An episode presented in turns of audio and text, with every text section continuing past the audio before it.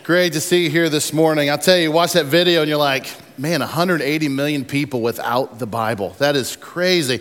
Um, you can learn more about Pioneer Bible Translators on our website. You can link to their website. It's an amazing ministry, and I hope you become familiar with them. And maybe the Lord might move you into working with them. But I'll tell you, they're doing a great, great work.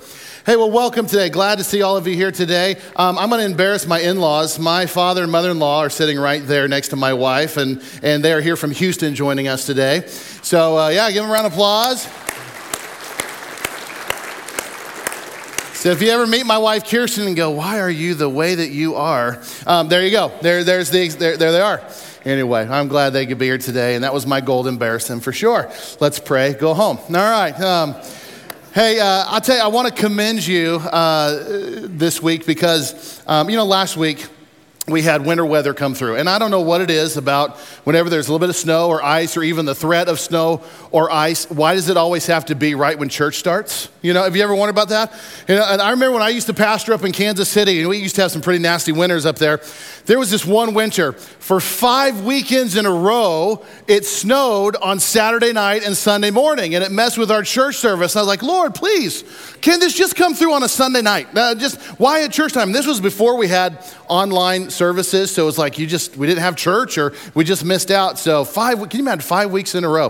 But that was a tough one. But uh, I want to commend you because I was told uh, last week that uh, even though about half of our church family wasn't with us because of the weather, we had a huge increase in our online participation during our two live stream services, which tells us this, that even though many of you couldn't be here, you went ahead and joined us online and didn't miss anything. And I just want to commend you for that step of commitment and that faithfulness to be at church and be a part of what's going on.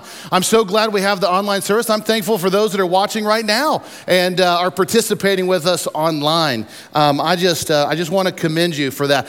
I was also told last week that we broke a record here at the church. I always try to let you know about memorable things and things that we can, you know, commend. And I don't know if this is actually one of those records that anybody wanted, but I was told that I am now the, I hold the record for the longest sermon ever preached at New Life after last week.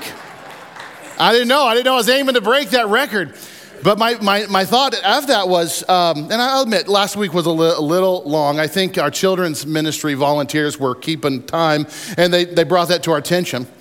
But uh, my first thought was, you know what they say about records is all records were meant to be broken. So on that note, uh, Genesis twenty-one is where we're going to be today. So please open your Bibles, Genesis chapter twenty-one. And let me share this with you while you're finding the twenty-first chapter of Genesis, is that from the moment we meet Abraham at the end of chapter eleven, going into chapter twelve, and all the way up to now, from the very moment we first meet him, we learn that, that God is going to make a great nation out of Abraham. I mean, from the, just the opening verses of his story. And we also know that all nations of the earth are going to be blessed through him. The whole world is going to be blessed. And so we have been tracking Abraham's story and what God is doing there now for eight full chapters. And in those eight chapters, we have we have seen his success and some of his failures. We've seen his his uh, good times, his bad times. We've seen his his wins and his losses. We have we have studied about the holy cow, what incredible faith this man has moments. And we've also studied about the what was he thinking moments. You know, Abraham was a real guy, real, uh, you know, uh, just like you and me, that God used to do some pretty special things, but he wasn't perfect. None of us are perfect. And we've seen that all on full display in these eight chapters. These eight chapters that we've studied so far about Abraham represent seventy-five years of biblical history, from about Abraham's seventy-fifth birthday all the way to his one hundredth birthday. But I can tell you what we need to focus on more than anything is the fact that he is remembered for what? His great faith, great faith. That, that's what he's going to be remembered for throughout all time, is this man was had incredible faith. And with that faith, there was this promise that God is going to give him a son. Now, after all of these years and after all these chapters we've been studying, we reach chapter twenty-one, and guess what finally happens? Isaac is born. All of this leading up to this moment, Sarah and Abraham have this long-awaited child. And let me tell you, I don't know if you had a crazy year in the year leading up to your, your delivery of one of your children, But Abraham and Sarah had one of the craziest years on record leading up to the birth of Isaac. You might remember that year started off before Isaac was born with God and two angels making a visit to Abraham. And then they go on that very night to Sodom and they destroy that city in the morning. It was only by the grace of God that Abraham's nephew Lot and his two daughters made it out alive. That same year, Abraham decided to relocate his entire family to a new region. This is not uncommon for Abraham. He lived a very nomadic lifestyle. They lived in, in not permanent structures. They moved around a lot. And so as you read the rest of the story, what's happened with him, they moved to a new region. And guess what happens when they get there? The same old mistake that they had made before, they make again. Do you know what mistake I'm referring to? They move to this area and Abraham goes, "Hey, Sarah, you know what we do when we move, don't you? You're my sister, not my wife." Now, you would think back in chapter twelve, when they pulled this little stunt in Egypt, they would have learned their lesson. But no, here we are all these years later. They go to a new region. Sarah, you're my wife, or you're my sister, not my wife. And, and what happens again, just like before, a king says, "I want Sarah to be my wife." He thinks she's single. And um, and so thankfully, God intervenes and he protects Sarah and Abraham, even though it was a massive folly on their part. And he you know, works it out with the king, because the king, there was trouble that came to this king because this was God's plan and God's anointed. And, and he got in the middle of that and, and, and God helped them straighten out. We, we learn there that Abraham makes a peace treaty really with this king and really sets the stage for Abraham to live in that region for years to come. That was the crazy year leading up to Isaac's birth. And we get to chapter twenty-one and Isaac is born. You got your Bibles? Look at verse one of chapter twenty-one. Here's how it goes down. "Now the Lord was gracious to Sarah, as he had said, and the Lord did for Sarah what he had promised. Sarah became pregnant and bore a son to Abraham in his old age, at the very time God promised him." You might remember, remember a year before, "I'll come back at this time, and you're going to be a mom." Okay, so it exa- happened just exactly like they said. "Abraham gave the name Isaac to the son Sarah bore him," which is exactly what God told him to do. "When Isaac was eight days old, Abraham circumcised him as God commanded. Abraham was a hundred years old when his son Isaac was born. Sarah said, 'God has brought me laughter, and everyone who hears about this will laugh with me.' And she added, 'Who would have said to Abraham that Sarah would nurse children? Yet I have borne him a son in his old age.'" A little, little note that I think would be important for you to know. The name Isaac means laughter. That's what his name means, laughter. Well, it's an appropriate name because you might remember when Abraham found out that he was going to be a dad, what he, he laughed, didn't he? With joy. A year before this, when the when the Lord was like, "Hey, this time next year, your wife's going to have a baby," and she laughed, remember, in disbelief. And now she's saying, "The Lord has brought me laughter." It's an, it's an appropriate name. And, and, and Isaac, no doubt, brought joy and laughter to Abraham and Sarah's life. Now, now just take the birth of Isaac just for a moment. Just take a step back, and, and we ask the question, what should we take from this? What should we learn from this? And honestly, I'll tell you that the birth of Isaac tells us this: God keeps his promises.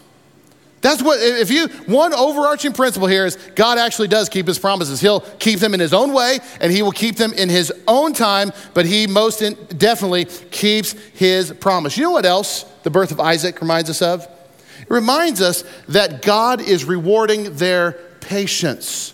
twenty-five years is a long time to wait on something. Turn to your neighbor and say, twenty-five years is a long time to wait on something. I, I want, listen, it's a long time to wait on something. But you know, you think about it, every single one of us in this room is waiting for God's promise to be fulfilled in our lives too.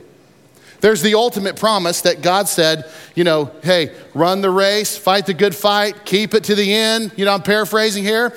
But in the end, there is a reward for you. All of us are waiting for that promise to be fulfilled, and we're waiting patiently to be with the Lord forever. And if you are a follower of Jesus, then you also know that there are many wonderful blessings along the way as we wait patiently for the Lord to come through in the end. God is rewarding their patience. I take away from this that God, you know, will also reward our patience and our steadfastness in him as well. This is also another example of God's incredible power. This God's incredible power. Many have asked this question, maybe you've wondered about it too, is why did God make Abraham and Sarah wait twenty-five years to have this baby? Wouldn't it make more sense that, you know, twenty-five years earlier, you're gonna, I'm gonna start a nation, let's get going with this thing. Why did he wait? Well, the Bible answers the question for us. The words are, God was waiting for, Bible's words, for Sarah's body to be as good as dead.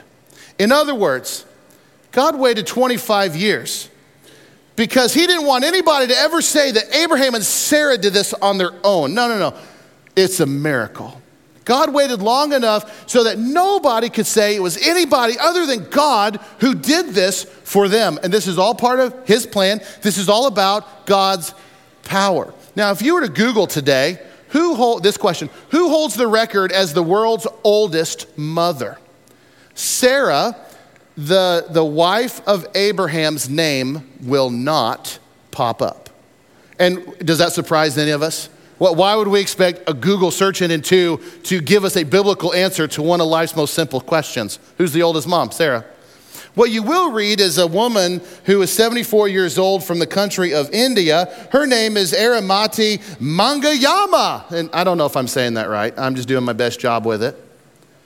Erramatti, seventy-four years old, gave birth to twins in January of two thousand nineteen. And here's their story. They had struggled. Her husband is somewhere between age seventy-eight and eighty-two. Nobody knows for sure, but they've been married for over fifty-five years, and they'd struggled to conceive in all that time. And their reasoning for going the route of I V F and donor eggs is because of this. They were tired of being stigmatized in their village for having no children. And I find that interesting. Isn't that kind of how Sarah felt too? You know, like, like we got tired of people looking at us like, what's wrong with you? Why don't you have any kids? And there was too much. So they went to all this effort, and she had twins at seventy-four. Now, whether or not Erramatti and her husband should have done that, well, that's that's a different discussion for a different environment, and you can have fun with that one at lunch today. But I can tell you this, getting pregnant through I V F and donor eggs at age seventy-four is not the demonstration of God's para, uh, demonstration of God's power as Sarah's was getting pregnant naturally at age ninety and giving birth to Isaac. And I'm telling you, when we look at this and you really examine what actually happened here, Sarah giving birth naturally at age ninety, it is nothing short of a miracle. It is absolutely a demonstration of God's power. And we should also take a big, big step back and look at the big, big picture of Isaac's birth. What does it mean? It means that God is accomplishing his purpose. If you think about it like this, this little baby Isaac, who Sarah just gave birth to, basically is holding the redemption of the world on his shoulders. I mean, they all right here, this, this baby, it's all part of God's plan. If we're gonna move forward in this story soon, but, but Isaac is gonna have a son one day named Jacob. Jacob is going to be the father of the twelve tribes of Israel, and it is Israel that brings us the promised Messiah, Jesus Christ. This is all God's plan. And when you read about this birth, that's exactly how we should see it. So Isaac's laughter, a lot of joy in the home, but I can tell you, not all was well at home. Isaac was a joy. Home life's getting a little bit complicated. Do you remember a few chapters back, Abraham and Sarah got kind of tired of waiting on God, and so what did they do? Sarah said, here's my maidservant Hagar, have children with her, and what happened? Ishmael was born. Hagar and Ishmael are still part of the family. They're still, all these years, they're they're still here. And and there's this moment we read about next in the story where, where uh, Isaac weans off of his mother's nursing. And typically back in this time, a mother would nurse for about three years, and then their children would be weaned off of them. And Abraham says, Isaac is winged, let's have a big celebration. They threw a party, just like the one you threw when you weaned your children. Uh, didn't you throw a big party, invite all your friends? We're on we're on formula now. That, that didn't happen? Okay, well, Abraham thought it was a good reason to party. And um, Ishmael, who's probably now fifteen, sixteen, he's a teenager. He starts to poke fun at Isaac, this little, little kid. starts to make fun of him, makes fun of Sarah, just starts being a nuisance. I mean, more than like a teenager, and really aggravating. And this got so much under Sarah's skin. She got so mad at this kid that she said, I'm I, Abraham, I'm so done. I'm paraphrasing. I'm so done with that kid and his mom, and it's time for you to do something, Abraham.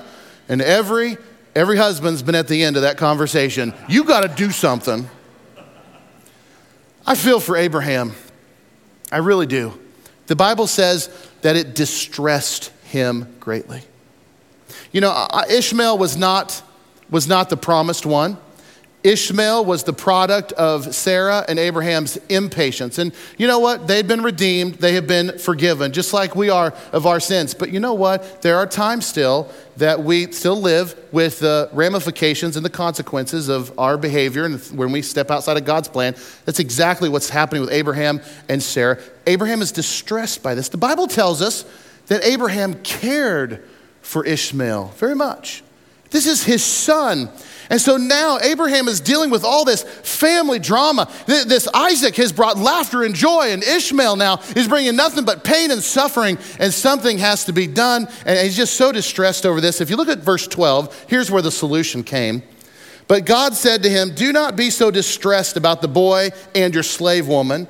Listen to whatever Sarah tells you, because it is through Isaac that your offspring will be reckoned. I will make the son of the slave into a nation also, because he is your offspring. So that's exactly what Abraham does. He sends them away. You know that had to be traumatic for him. He was greatly distressed, but out of obedience to God and peace in his home, he sends them away. And the Bible tells us that God takes care of Hagar and Ishmael. God takes care of them, and, and um, they essentially drop off the map of the story after this. We don't hear from them anymore, except seventy-two years into the future, Ishmael will show up for his father's funeral. Outside of that, we don't really hear from them again. However, I will say this. The ramifications, the the um, the the the progress through time, if you will, of what Sarah and Abraham did has had implications on this world every single day. I'll tell you how. Genesis chapter sixteen, verse twelve, we learn this about Ishmael's future. It says this, he will be a wild donkey of a man. What an incredible description of somebody. Tell me about your kid. She's a wild donkey of a kid. Let me tell you. I, this is Ishmael's description of what his life will be like. Wild donkey. And his hand will be against everyone, and everyone's hand against him, and he will live in hostility to all of his brothers. So in other words, the prediction, if you will, over Ishmael's life is that it's going to be one of non-peace, violence, anger, hostility. It's not going to be a peaceful life. Now, God indeed fulfilled his promise. He made a nation, a mighty nation, out of Ishmael's life. So Ishmael is now the father of what we know today as the Arab nation. Now, now think about it like this. I'll probably be very simplistic with you in the language. Ishmael is the father of the Arab nation. Abraham and Isaac are the father of the Jewish nation, and consequently the Christian nation as well. And here we are now, some four thousand years later, and you turn on the news and, and you open your news app, and, and what do you read? You, you read about this tension between who? Iran and Israel. What are we seeing? Now, many would draw this conclusion. What we are seeing between Iran and Israel is nothing more than Ishmael not getting along with his brother Isaac.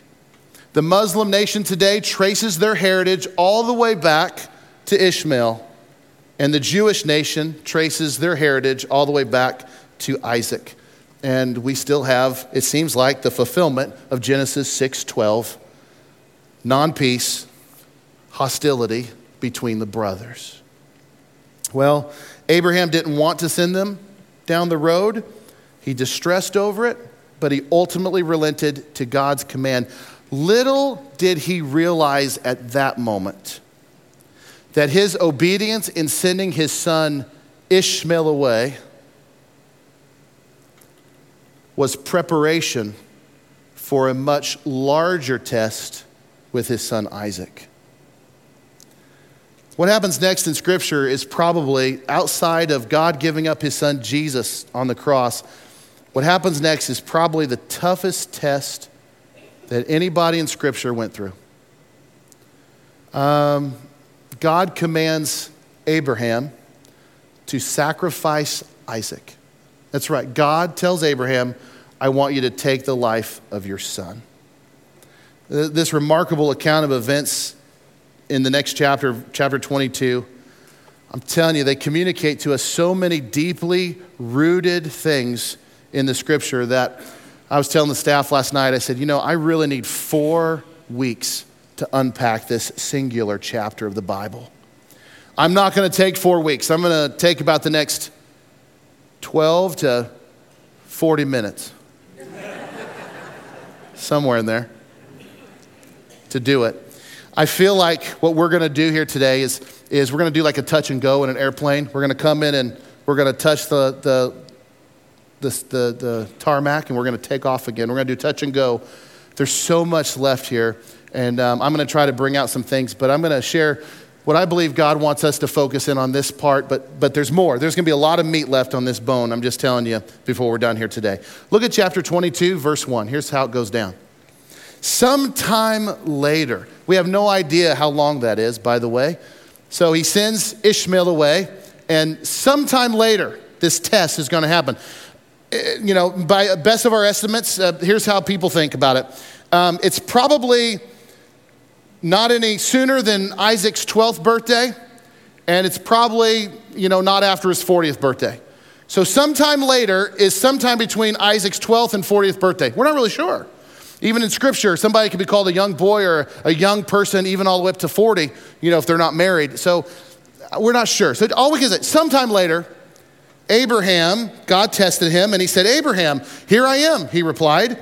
Then God said, take your son, your only son, whom you love, Isaac, go to the region of Moriah, sacrifice him there as a burnt offering on a mountain I will show you. And I take a step back and go, wow, holy cow, what in the world's happening here? If you're reading this for the first time, you might be going, whoa, what's going on?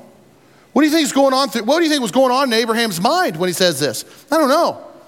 I'm not even sure what would be going through my mind if God said this to me. I, I think I'd probably say, uh, what? Come again? Did I hear you right, Lord? The promised son who we waited for for twenty-five years, who has been laughter and joy in my home, and now you're going to build the whole future on his shoulders, and you want me to do what? I think that's maybe what would be going through my mind. Here's what happens next, verse three. Early the next morning, Abraham got up and loaded his donkey. He took with him two of his servants and his son Isaac. And when he had cut enough wood for the burnt offering, he set out for the place God had told him about. On the third day, Abraham looked up and saw the place in the distance. He said to his servants, stay here with the donkey while I and the boy go over there. We will worship, and then we will come back to you. I can tell you, if this were me, I'd be a mess right now. They travel for three days. So Abraham is carrying this burden for three days. I will tell you that this feels very much like the Abraham that we first met in Genesis twelve. God called out to Abraham and he said, get up from your home country and go to a place I will show you. And Abraham got up and left. Here he is again, this stage in life. Abraham, here I am.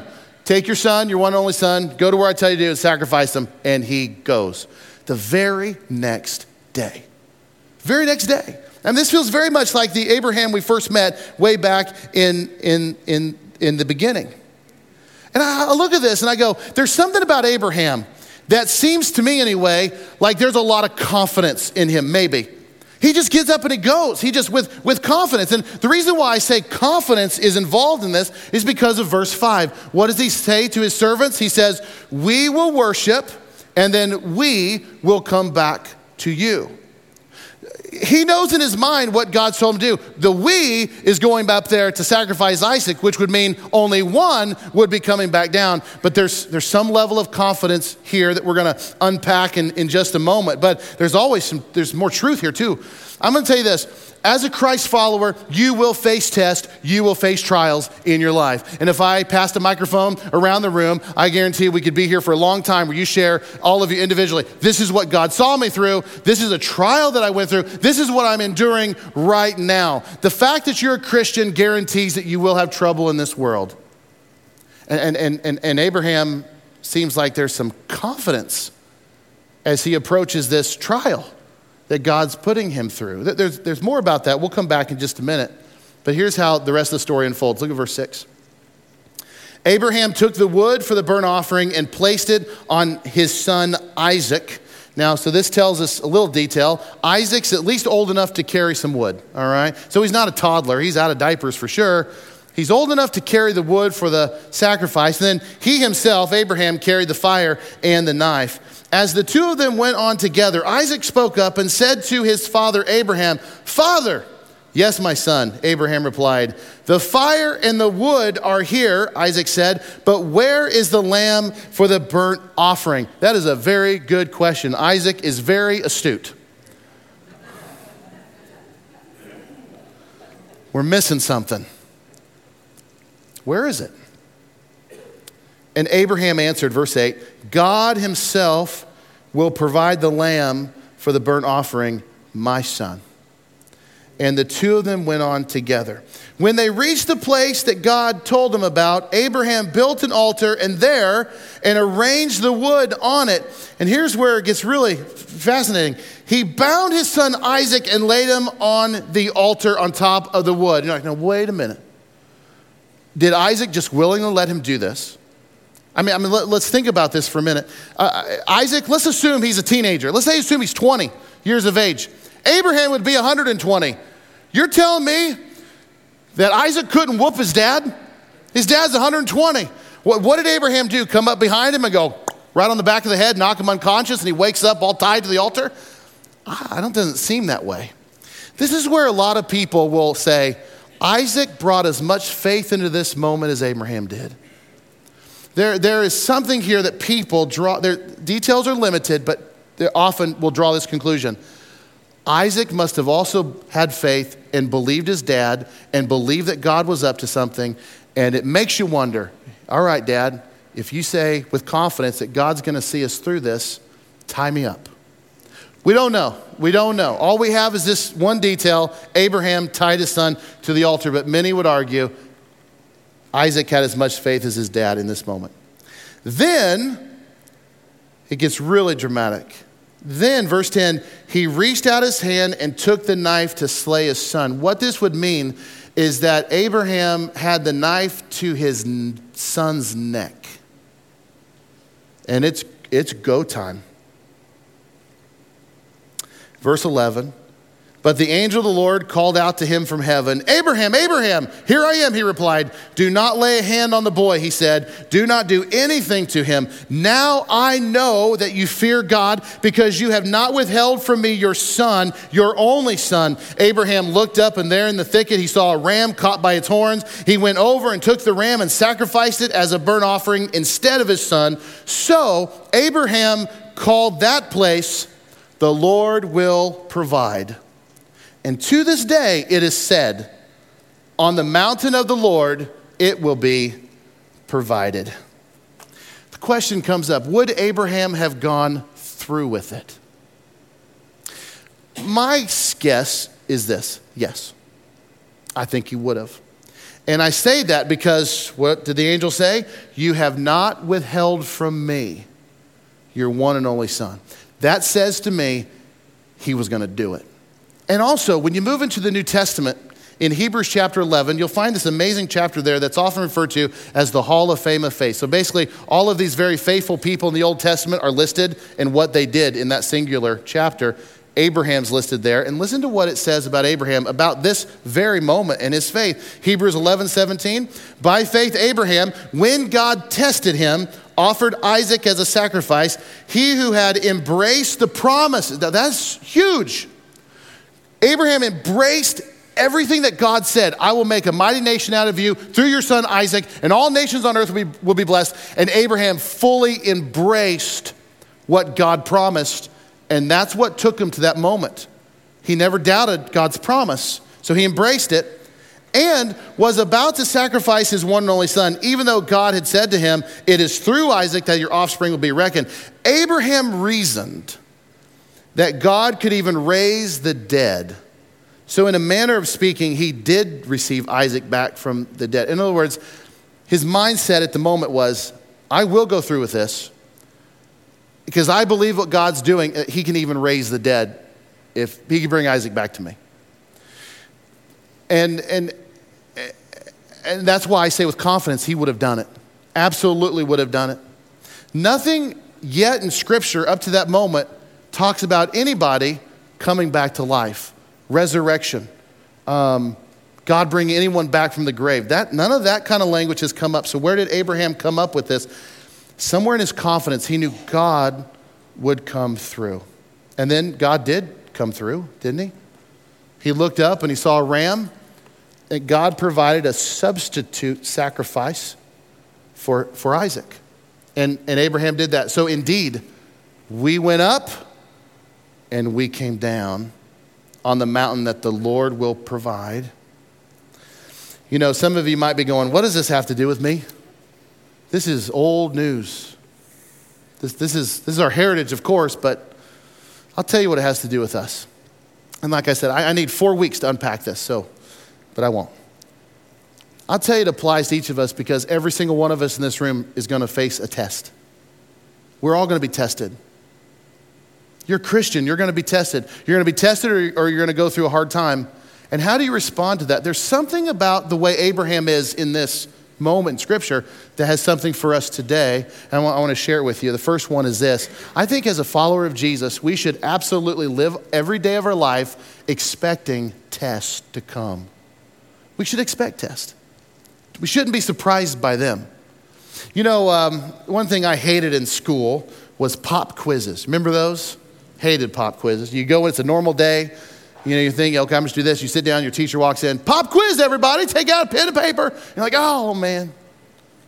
But you know, if you're a serious student and you'd been studying, doing all your homework, keeping the assignments, paying attention to the class, pop quizzes were really no big deal, were they? Why? Because you were prepared.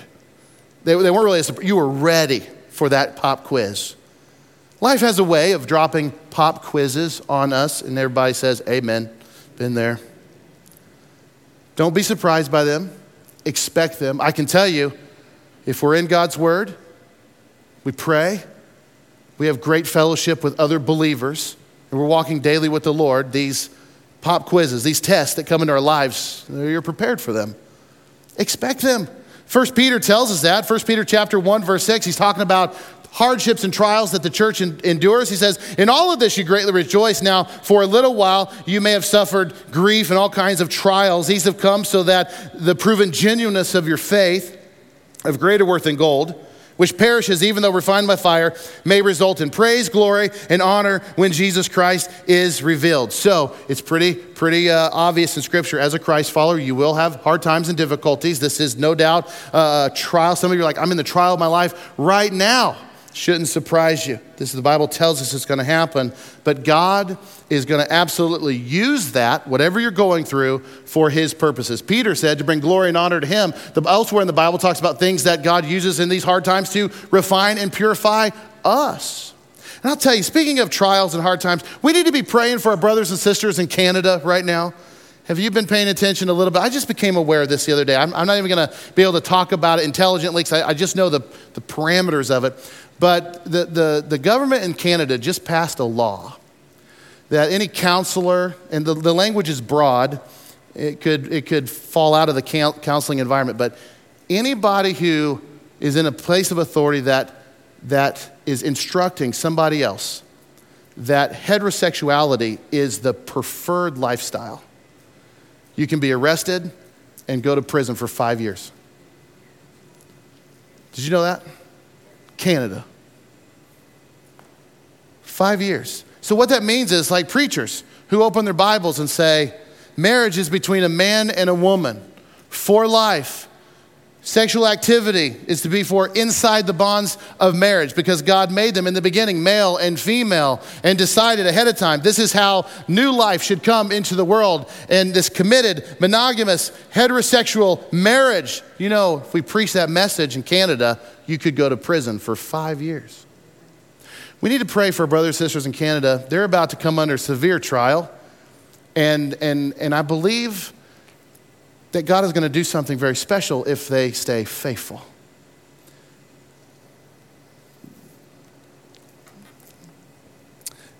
I like the way one preacher puts it. He says, Satan tempts us to bring out the worst in us, but God tests us to help bring out the best. And I believe this is bringing out Abraham's best, and I believe whatever you're going through can bring out your best as well. Expect test. Don't let surprise you. Here, here's the second thing I see out of Abraham. I think it overlays to us as well. That when we are experiencing stuff, we need to focus on God's promises, not explanations. I tell you, whenever you enter into a rough season of life, there's two questions that just naturally roll off our tongues, isn't it? It's like the first question is, why, Lord? We've all been there. And the second question is, why me? Why, Lord? Why me? I need somebody to spell this out for me. But here's what the Bible teaches about these hard times and trials and tests. You know, we just saw in First Peter that uh, that it, these hard things can have a purification, if you will, of your faith and bring glory to God. The book of James tells us that hard times and trials can really benefit our character and our maturity in the Lord. Even in, in Second Corinthians chapter twelve, we learned that uh, that uh, sometimes hard times can protect us from harder times and, and sins. God's always going to use these for things. And I'll tell you, whatever you're going through right now, maybe you've been looking for explanations when really you need to be clinging to God's God's promises. God's promises. Abraham, what? He clung to God's promise, that God's going to do something special here. I believe in that. My faith will not waver in what God is going to do through Isaac. So let's just go and God will show me along the way. What are some promises that you and I should cling to today? One of the big granddaddy promises of them all in the Bible is what? God promises to never leave us nor forsake us. And some of you right now, that may be all you got right now.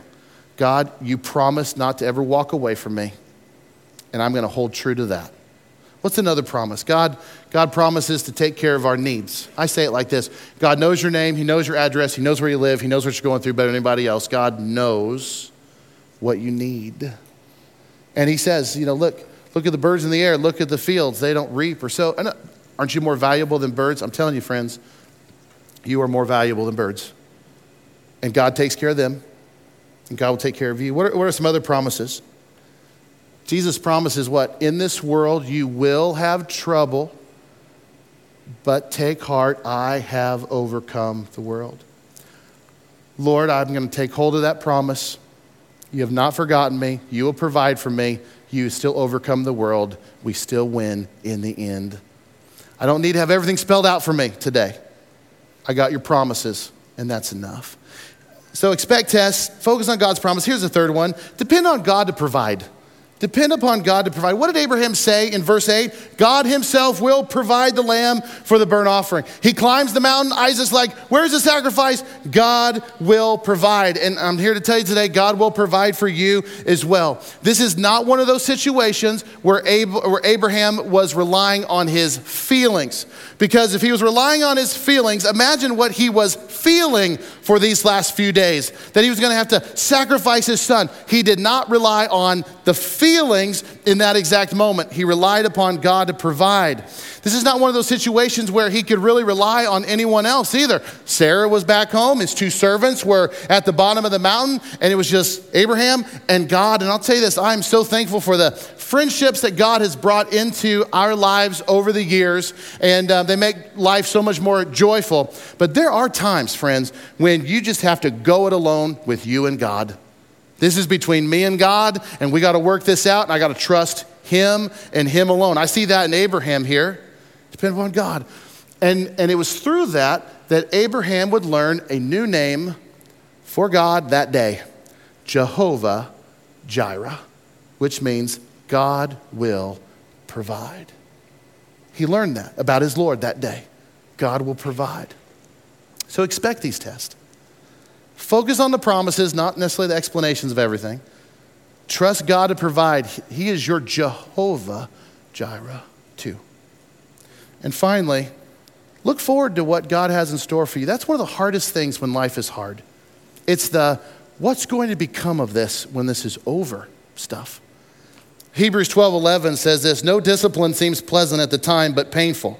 Later on, however, it produces a harvest of righteousness and peace for those who have been trained by it. First Peter five ten, and the God of all grace who called you to his eternal glory in Christ, after you have suffered a little while, will himself restore you and make you strong, firm, and steadfast. I'll tell you, friends, unwavering faith always overcomes life's trials. Unwavering faith always overcomes life's trials. Here's how this ends. Ready? Look at verse fifteen. The angel of the Lord called to Abraham from heaven a second time and said, I swear by myself, declares the Lord, that because you have done this and have not withheld your son, your only son, I will surely bless you and make your descendants as numerous as the stars in the sky and as the sands on the seashore. Your descendants will take possession of, of the cities of their enemies, and through your offspring, all nations on earth will be blessed because you have obeyed me.